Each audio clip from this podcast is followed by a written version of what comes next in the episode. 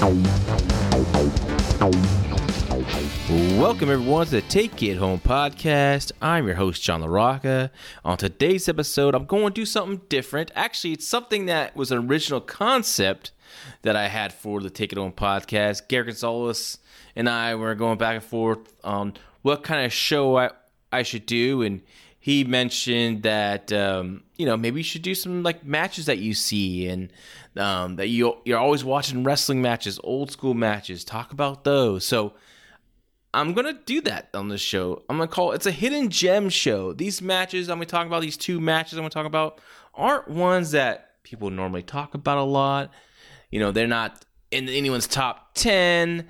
They're just matches that grabbed me as a viewer, that stuck with me, and the from the performances involved, the stories they told. Um, I just, I just you know want to share that with you, and I, I, I hope you know, you as wrestling fans want to discover these matches and take a look. And they're older matches. One's from mid '90s, one's from uh, 1980. Uh, so, but they're really good wrestling matches. And as you know me, I'm all about talking about really good wrestling. Um, and when something's not good, I get frustrated. And and uh, and lately, honestly, like a lot of these indies I've been watching and covering, fully taken on podcasts, like a lot of it's just like makes my head hurt because it's just there'd be some really good stuff, and there'd be some stuff that just drives me insane. So I think I'm gonna do going forward is like do three weeks of covering modern wrestling, and then one week of the month I'm gonna go look at something old school and just kind of, you know, just kind of keep my sanity because a lot of these indies, like, like I said, a match here and there on these shows are are good to even really good, but a lot of it's just a bunch of BS and and it just gets really frustrating to watch for me. So so I'm like, you know what? I need to cleanse. I need to just stop watching wrestling for a little bit. I'm gonna just watch other shit, catch up on my shows, and just and just just take a break from wrestling. And so then I was like, you know, I'm gonna start watching something I like. I started thinking about like, man, just some some matches that I really enjoy, and and I was thought about these two matches, and I'm really excited about talking about these matches. And I one match you have to have a New Japan World subscription. So um, if you have that, I'll, I'll, I'll talk about how you can find it, and it's easy to find on the New Japan World site, and other matches on YouTube, which is which everyone can watch. So, so I'm gonna get into the first match, and that match is gonna be from New Japan World. It took place on February 4th, 1995. Is a tag team match between uh, one of my all-time favorite tag teams, the Steiner brothers, versus Scott Norton and Mike Enos. And again, totally, total random match, right? Now, when I got New Japan World, I was really excited for the the, the classic content. And what I love about Japanese wrestling, when I was following it through the magazines before I was able to get tapes and stuff, I would see like these random matchups random tag team matches or singles matches, and I always wanted to see them. So I was like, I you know, I just kept looking at what was available on New Japan World, and one of my favorite wrestlers in Japan is Scott Norton, and I've talked about Scott Norton many times. Um, I wrote an article for the Fight Game Media website about Scott Norton as one of the best big men in wrestling history. Um, you know, guys like Big Van Vader, Bam Bam Bigelow, Bruiser Brody, Steve Williams, Terry Gordy, like all those guys always get the pub when it comes to like really good working big man. And Scott Norton needs to be on that list. And I've, and I guess I just kind of like, Scott Norton's one of those guys for me that I saw from the beginning. You know, I was like I said, I watched everything growing up from you know, of course, WWF and the NWA or slash WCW. I watched USWA. Before that was world class. Anything that took place in a ring, I watched, and I watched the AWA, even the dying days the AWA. When I was a kid, I didn't know it was dying days. I just thought, I just thought it was just the AWA.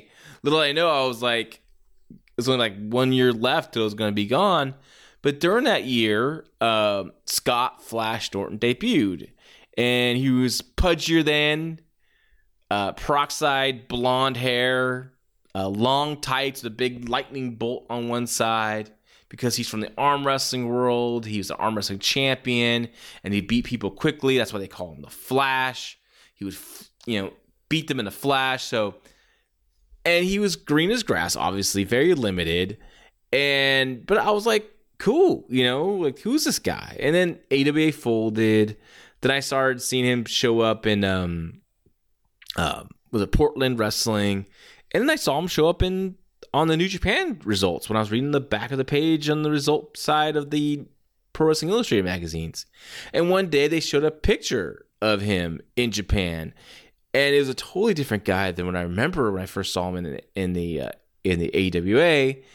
He was, you know, more cut. He's still big and massive, but he like his chest, you can see his cut shoulders, arms. He had his beard, longer hair. It wasn't peroxide blonde anymore. He just looked like a killer. So I was just like fascinated by Scott Norton, like in Japan. I want to see his stuff. So it took me a while to get footage of him. And, you know, I first saw him not in Japan, but in WCW after that. Like he showed up in 1993 for like a few weeks, and either building up a match between him and Sting and Slamboree that didn't happen. I forget what the reason why. Uh, probably some kind of you know probably Scott Norton didn't want to lose because he's like you know was a you know a top gaijin at the time in New Japan and. And uh, I don't know, or unless he was hurt and he couldn't make it, but Sting ended up wrestling the the Kevin Kelly, formerly known as Nailz in the WWF.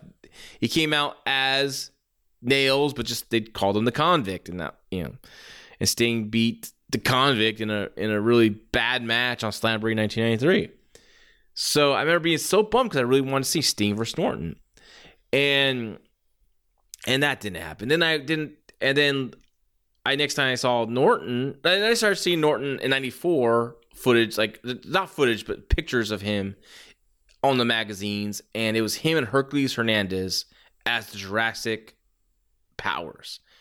And what a picture, these two jacked up dudes next to each other. They just look like they're going to rip anyone's head off. I miss tag teams that look like that. You know, got a bunch of smaller tag teams that can move around and they're exciting, but like, where's those badass power, power monster tag teams, right? And Jurassic Powers are great. And they were a really good tag team.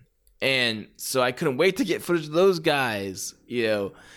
And then the next time I saw Scott Norton shows up at WCW on uh, an early Nitro, I think the second Nitro, the first Nitro, and gets in a confrontation with Randy Savage. On the next Nitro, the second Nitro, they have a match. And then like Scott Norton loses. I'm like, man, what the hell, right? He loses Randy Savage on his first night. They give him out with like the shark landed on Norton and Norton couldn't get up and then Savage his flying elbow, but it's just a cheesy finish. But you know, I always was a fan of this guy. And then when I got started getting footage of him from Japan, just loved his work. And he just to get credit for like, you know, look back his time in WCW, he had two of the best matches with a very green the Giant and the very green Goldberg. And you know, they're short matches because they obviously didn't need to be the long matches, but he really, you know, put them over strong and had a good solid matches with them. And Mike Enos is another guy I really liked from the AWA as well. Destruction Crew, love this tag team. Um, Wayne Bloom was the personality, he was the promo. Mike Enos was the worker, and their interviews were great because Lee Marshall or Eric Bischoff in the AWA at the time would interview the Destruction Crew, and they go to Mike Enos first but Wayne Bloom would always cut off Mike Enos. Don't worry, Mike, I got this. And he'd cut the promo, right? I always thought that was really cool.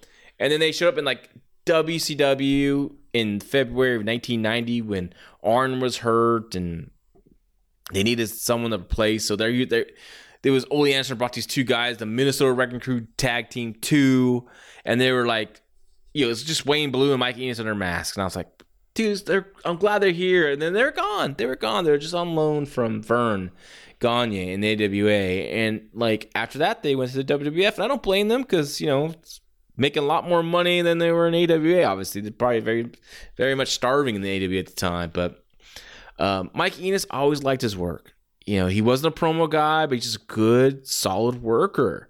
So as I'm scanning New Japan World, I type in Scott Norton, right? There's a bunch of matches on there. And I'm just like, I want to look some just something just unique. And sure enough, there was the Steiner brothers with Scott Norton and Mike Enos as a tag team. I was like, I gotta watch this match. This is gonna be fun. I wasn't expecting like to be blown away or anything. I wasn't. I just thought it's gonna be a fun match. And what I got was a hell of a story told, a hell of a match told. And again, this match took place on February 4th, 1995. It was uh, part of the Fighting Spirit 1995 tour. And the match just instantly starts, you know, off. It, it's the Steiners versus Norton and Enos. The referee checks Norton's arm. Norton's wearing his he's just wearing like an elbow pad on his uh on his left arm, right? And don't think nothing of it. Mike Enos starts out with Stein, Scott Steiner. They have some good amateur wrestling, good grappling, good stuff, really good stuff. Uh, Enos is holding his own. Steiner, you know, they, they each kind of took advantage. You know, one guy got the advantage, one guy's, you know, the next guy got the advantage. It's good, good wrestling. And then Scott Norton tags in. And now he's done with the he's not going to amateur wrestling anyway. He's just going to hit someone hard. And he just just starts he just chops Steiner, Scott Steiner. Scott Steiner just, you know, great great bump off it. Crowd goes, ooh, right? And then Scott Norton picks up again, does a big another big shot. Boom. Ooh, again. Then they whips whip Scott scoring Scott Scott Steiner into the corner, excuse me, and hits a big running clothesline in the corner. Boom. And then he whips Scott Steiner to the opposite corner. He charges. Scott Steiner moves, and Scott Norton hits his shoulder right in the right in the left arm, right in that turnbuckle, and he just goes down fast. Like holy, what happened? Like he just he's a big guy. He's just like like someone shot him from a sniper from afar. Right? He just goes down, and then Scott starts working on his left arm and then you know Norton pulls away like like he's injured, right? Like something's going on, and even Rick's registering on the outside like, yeah, something's wrong with his arm there. So Steiner starts taking advantage of his arm. They pull off the elbow pad. You see on his left arm, Scott Norton's left arm, a big bruise, like he tore a bicep or a tricep, um, and which you know one reason why I got, wanted to check this match out again was because the Cody Rhodes performance with his torn pec, right? It wasn't as gruesome as you know Cody's, you know, one side of his body being almost all purple, but it was, um, it was, uh, just still visually looked bad for Scott Norton, and I'm sure it hurt like hell. And the Steiner brothers just start healing on it, start working on it and, and Norton's just he's doing such a great job, man. He's just I'm sure it's a lot of it's real, and a lot of it's work, obviously. And they're just going on this arm, working on it, working on it, double teaming it, double teaming it. Norton rolls the outside. Mike Enos jumps down to check on his partner. People start coming out to check on Norton. Norton wants to get back in there. Norton wants to get back in there, and he does. He makes a tag to uh, to uh, Enos Enos gets in there, but then he goes out and checks his partner, and here comes Scorpio, 2 Cold Scorpio, who's on tour with him. He comes out to check on Scott Norton, and I think Black Cat's out there checking on Scott Norton. A, a couple other young boys are checking on Scott Norton, and Mike Enos is checking on him, and they start taking Norton to the back. He can't go.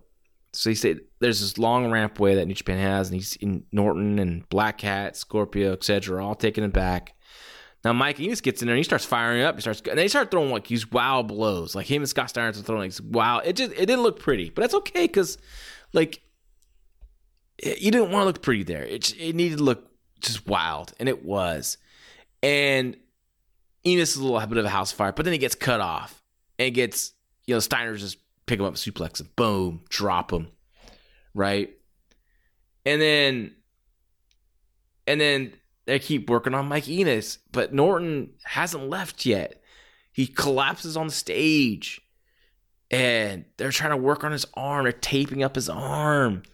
In the meantime, you know, Mike Enos is getting suplexed, all the Steiner's big moves, and he's kicking out, and the crowd is like 100% behind Mike Enos. They respect his fighting spirit.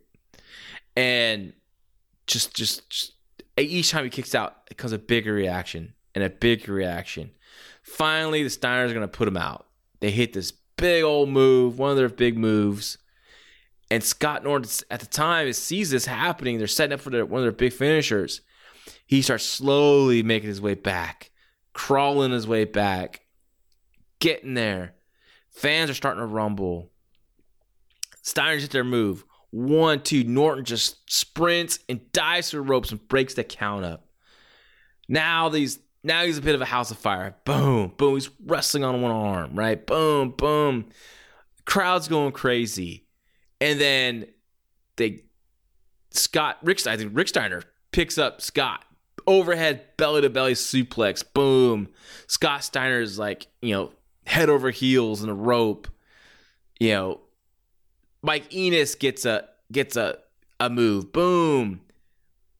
What? No, and then Scott Steiner gets him big suplex. Boom. Then they pick him up for the big, big double DT. Bam. One, two, three, and that's it. It was a dramatic match. I loved this match. I miss stories in wrestling matches, and this was a great story that they told with, with, with the injury that Norton had and they took the crowd for a roller coaster ride. And Mike Enos was very good. Like I say, he's a very underrated talent, a good hand, as they say. And I'm not saying as a back as a as a you know being a negative compliment. It's it's he was. That's why he was in WCW for a very long time.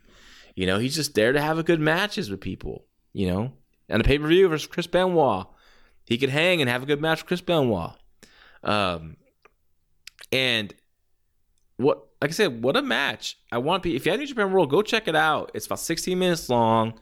Not gonna take much of your time, and I think you're really gonna enjoy it and really appreciate these guys for what they did and the story they put on. And it was kind of cool seeing like you know I know you know later on Scott turns heel and everything, but at that time like it's kind of cool to see heel Scott Steiner. I know he, he flirted with it in WCW in 1992, but it was just pretty awesome to see him just you know be vicious on that arm. Rick was uh, too as well was being uh, vicious on that arm, and you know, really good story. Just you know, two guys fighting against all odds, and they didn't get the they didn't get the win, but at the end of the day, like they you know they got over even though they lost. So check that out, New Japan World.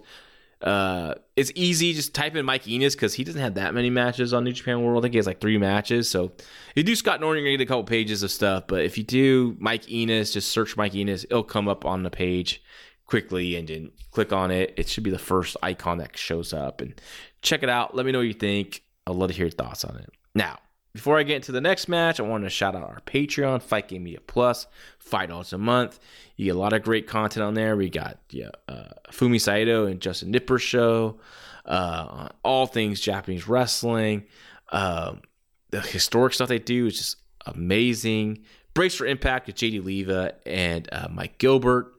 Uh, Scott's Josie Wrestling, Great podcast. We got MMA, we got boxing, got all the stuff on there. We got my Raw 1998 review with Gary Gonzalez.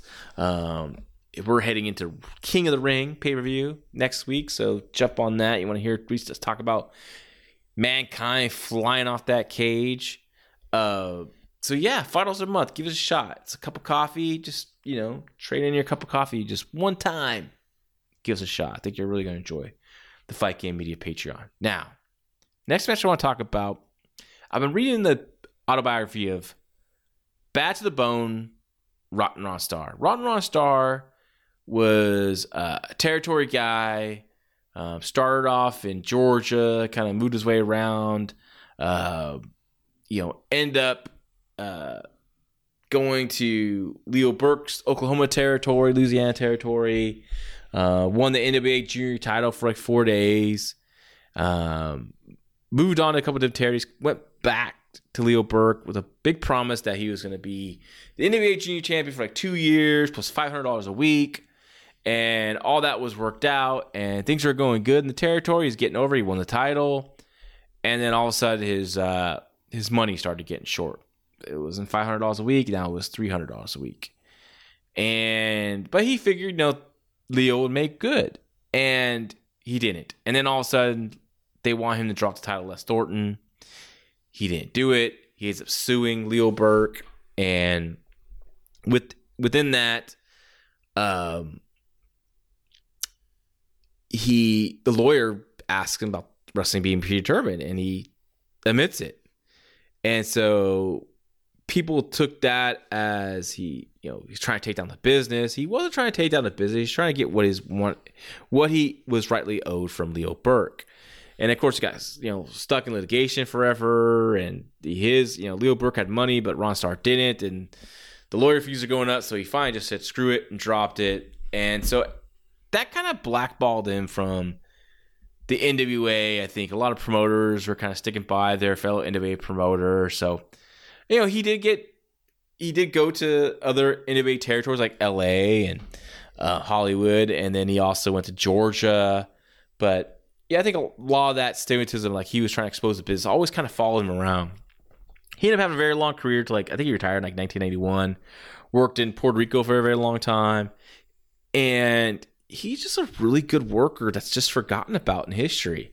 Um, he's a smooth worker, like a Brad Armstrong, just glide in the ring. You just, you just, you know, from his from his book. What I like about his book is it's very honest. You know, he doesn't really, you know, put himself over too much. He just talks about, you know, learning, getting experience, and and improving, and and you know, he just didn't talk about like he didn't embellish. It didn't seem like to me.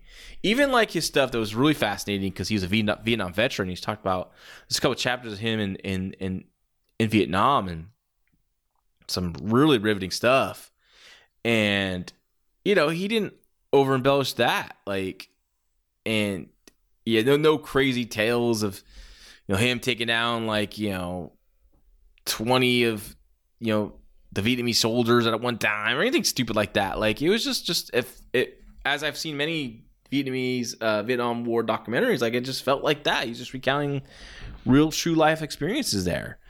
Um, and so I was, you know, Rock Rims uh, wrote this book. He wrote the uh, North Northern California Territory book uh, when it was big time. Uh, he wrote the uh, the the Living Auditorium book. Um, another great book. I love his books. He he he wrote a book on Roy Shire, the uh, legendary promoter that I have not read yet. I still need to finish the Rotten Ron Starr book. But I was always a you know, a fan of Rotten Ron Starr, but I you know also didn't get to see a lot of his work because the time I started getting wrestling, he was starting to wind down. And I remember one of my first wrestling magazines. I was on vacation. This is like in 19, 1989. We're in Yosemite with my parents, and there's a gift shop. They had a bunch of magazines, and they had a wrestling magazine there. It wasn't Pro Wrestling Illustrated. It was like I think it was Main Event or something like that. It, it was like a all color magazine. So I I wanted it. My parents bought it for me, thank goodness, because I needed something on this trip to kind of, you know, Yosemite is beautiful, but I just need, and I was just so like engulfed in wrestling. I wanted to like, I couldn't get enough of it. And I had this magazine. I kept looking at the whole trip back and forth. It has all these awesome pictures of Road Warrior, Sting. And one of the pictures they had, a big full picture, was Rotten Ron Starr. And he had this championship belt, which, which I believe was the Caribbean title.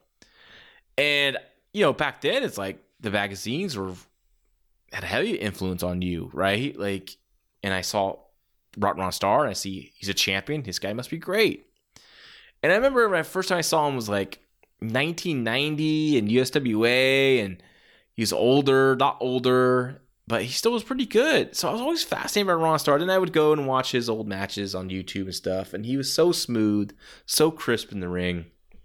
Um, and so I I started watching his matches, and and in the book you read about his, you know, he had tours in New Japan, and he was brought up there to be an opponent for Tatsumi Fujinami, who was a junior champion then, and they had a really good match in 78, uh, March 10th of 1978. That's on YouTube. It's a, it's a 10 minute match, really good, quick, and you see how fast like Fujinami was, and also how fast Ron Starr is, and he's keeping up with Fujinami.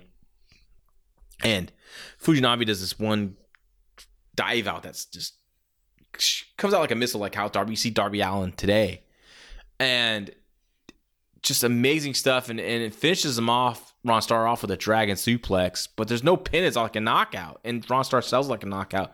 Very unique finish. Now the match I want to talk about here is a rematch. It's uh, Tatsumi Fujinami defending his title against Ron Starr, and this match goes like 18 minutes. Um, and what I really like is it's not one of those matches that's going to have a bunch of false finishes and the crowd's going to ape shit. They they they go crazy, but it's not.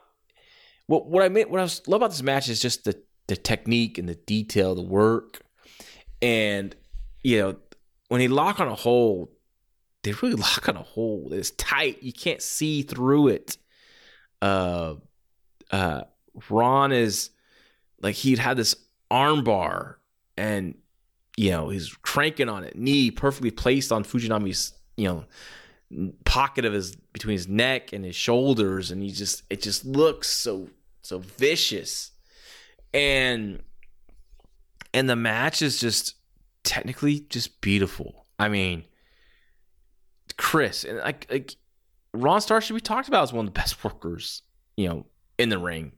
You know, a lot of people probably wouldn't seek a Ron Starr match out because he doesn't get talked about by the wrestling experts today.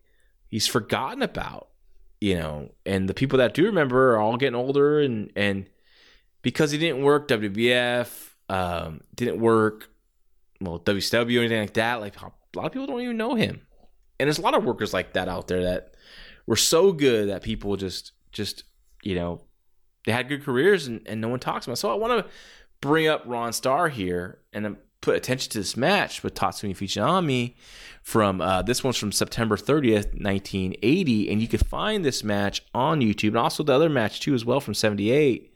And I I really think you're going to enjoy it. I think you you know, like I said, don't expect like I said, a bunch of false finish and everything. It's, it's not about that. It's it's the story they tell get to the finish, and the finish is, is really well done, and and the execution is just just good and perfect. Um, the chemistry between these guys is just so much fun. It's so fluid. At the same time, it looks like a struggle. Um, uh, Ron Starr, he has these really short knees that I don't think I've seen anyone do anymore. Like he'll almost like a Muay Thai knee in a way, but not as like he kind of he gets the guy behind the the like an neck crank, you know, or a can opener position, and kind of just, just throwing these short little knees. Uh, just execution on thing, everything. I love his forearms.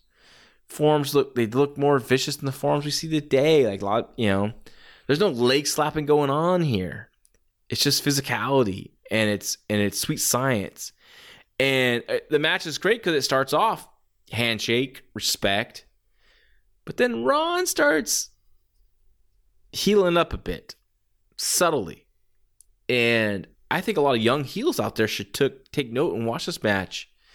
Just stuff that that was so you see all the time back in the day, you just don't see anymore. Like guy gets the ropes, babyface gets the ropes, and the heel just takes a quick cheap shot with the boot as the guy's in the ropes. You know, like just little details like that. You know, you hold on to the hold a little longer.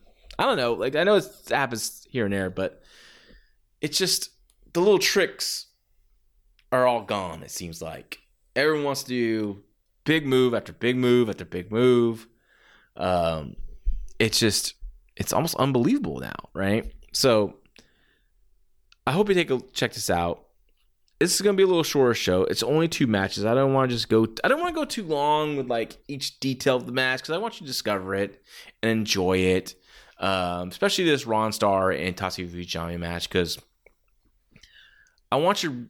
I hope you just just remember like the details that they're doing, the finer details, um, and you'll get an enjoyment. Like a lot of people get like they get bored. Like oh Randy Orton, he's so boring. He's just cl- clamps in a side headlock, and it's and it's just so boring. And it's like, no, man, that guy works the hold. He doesn't make a, a side headlock boring. And Ron Starr and Fujinami don't make these holds boring. And when they start going to the high spots, it's so exciting because they built to it. If there's one constant high spot, bing, bing, bing, bing, bing, bing, bing, it's just you know, you have no time to breathe and absorb and take in what they're doing. Here, that's why I miss about the style of the past, where they would work to the bigger spots and the high spots. That's why they're called high spots, right? You work to the high the high spot, and that's when the action picks up. That's the high spot. Now, high spot's when the bell rings to the ends, and the guys kick out every finisher in the, in the world, and it's just ugh so boring, you know? Like, I missed the roller coaster rides. But it's that video game mentality of today's wrestling fan. Um, maybe that's what's. I, am guessing that's what it's going to, sadly. But there's still great artists out there. I, I know I say artists, but they're great workers out there who still tell great stories.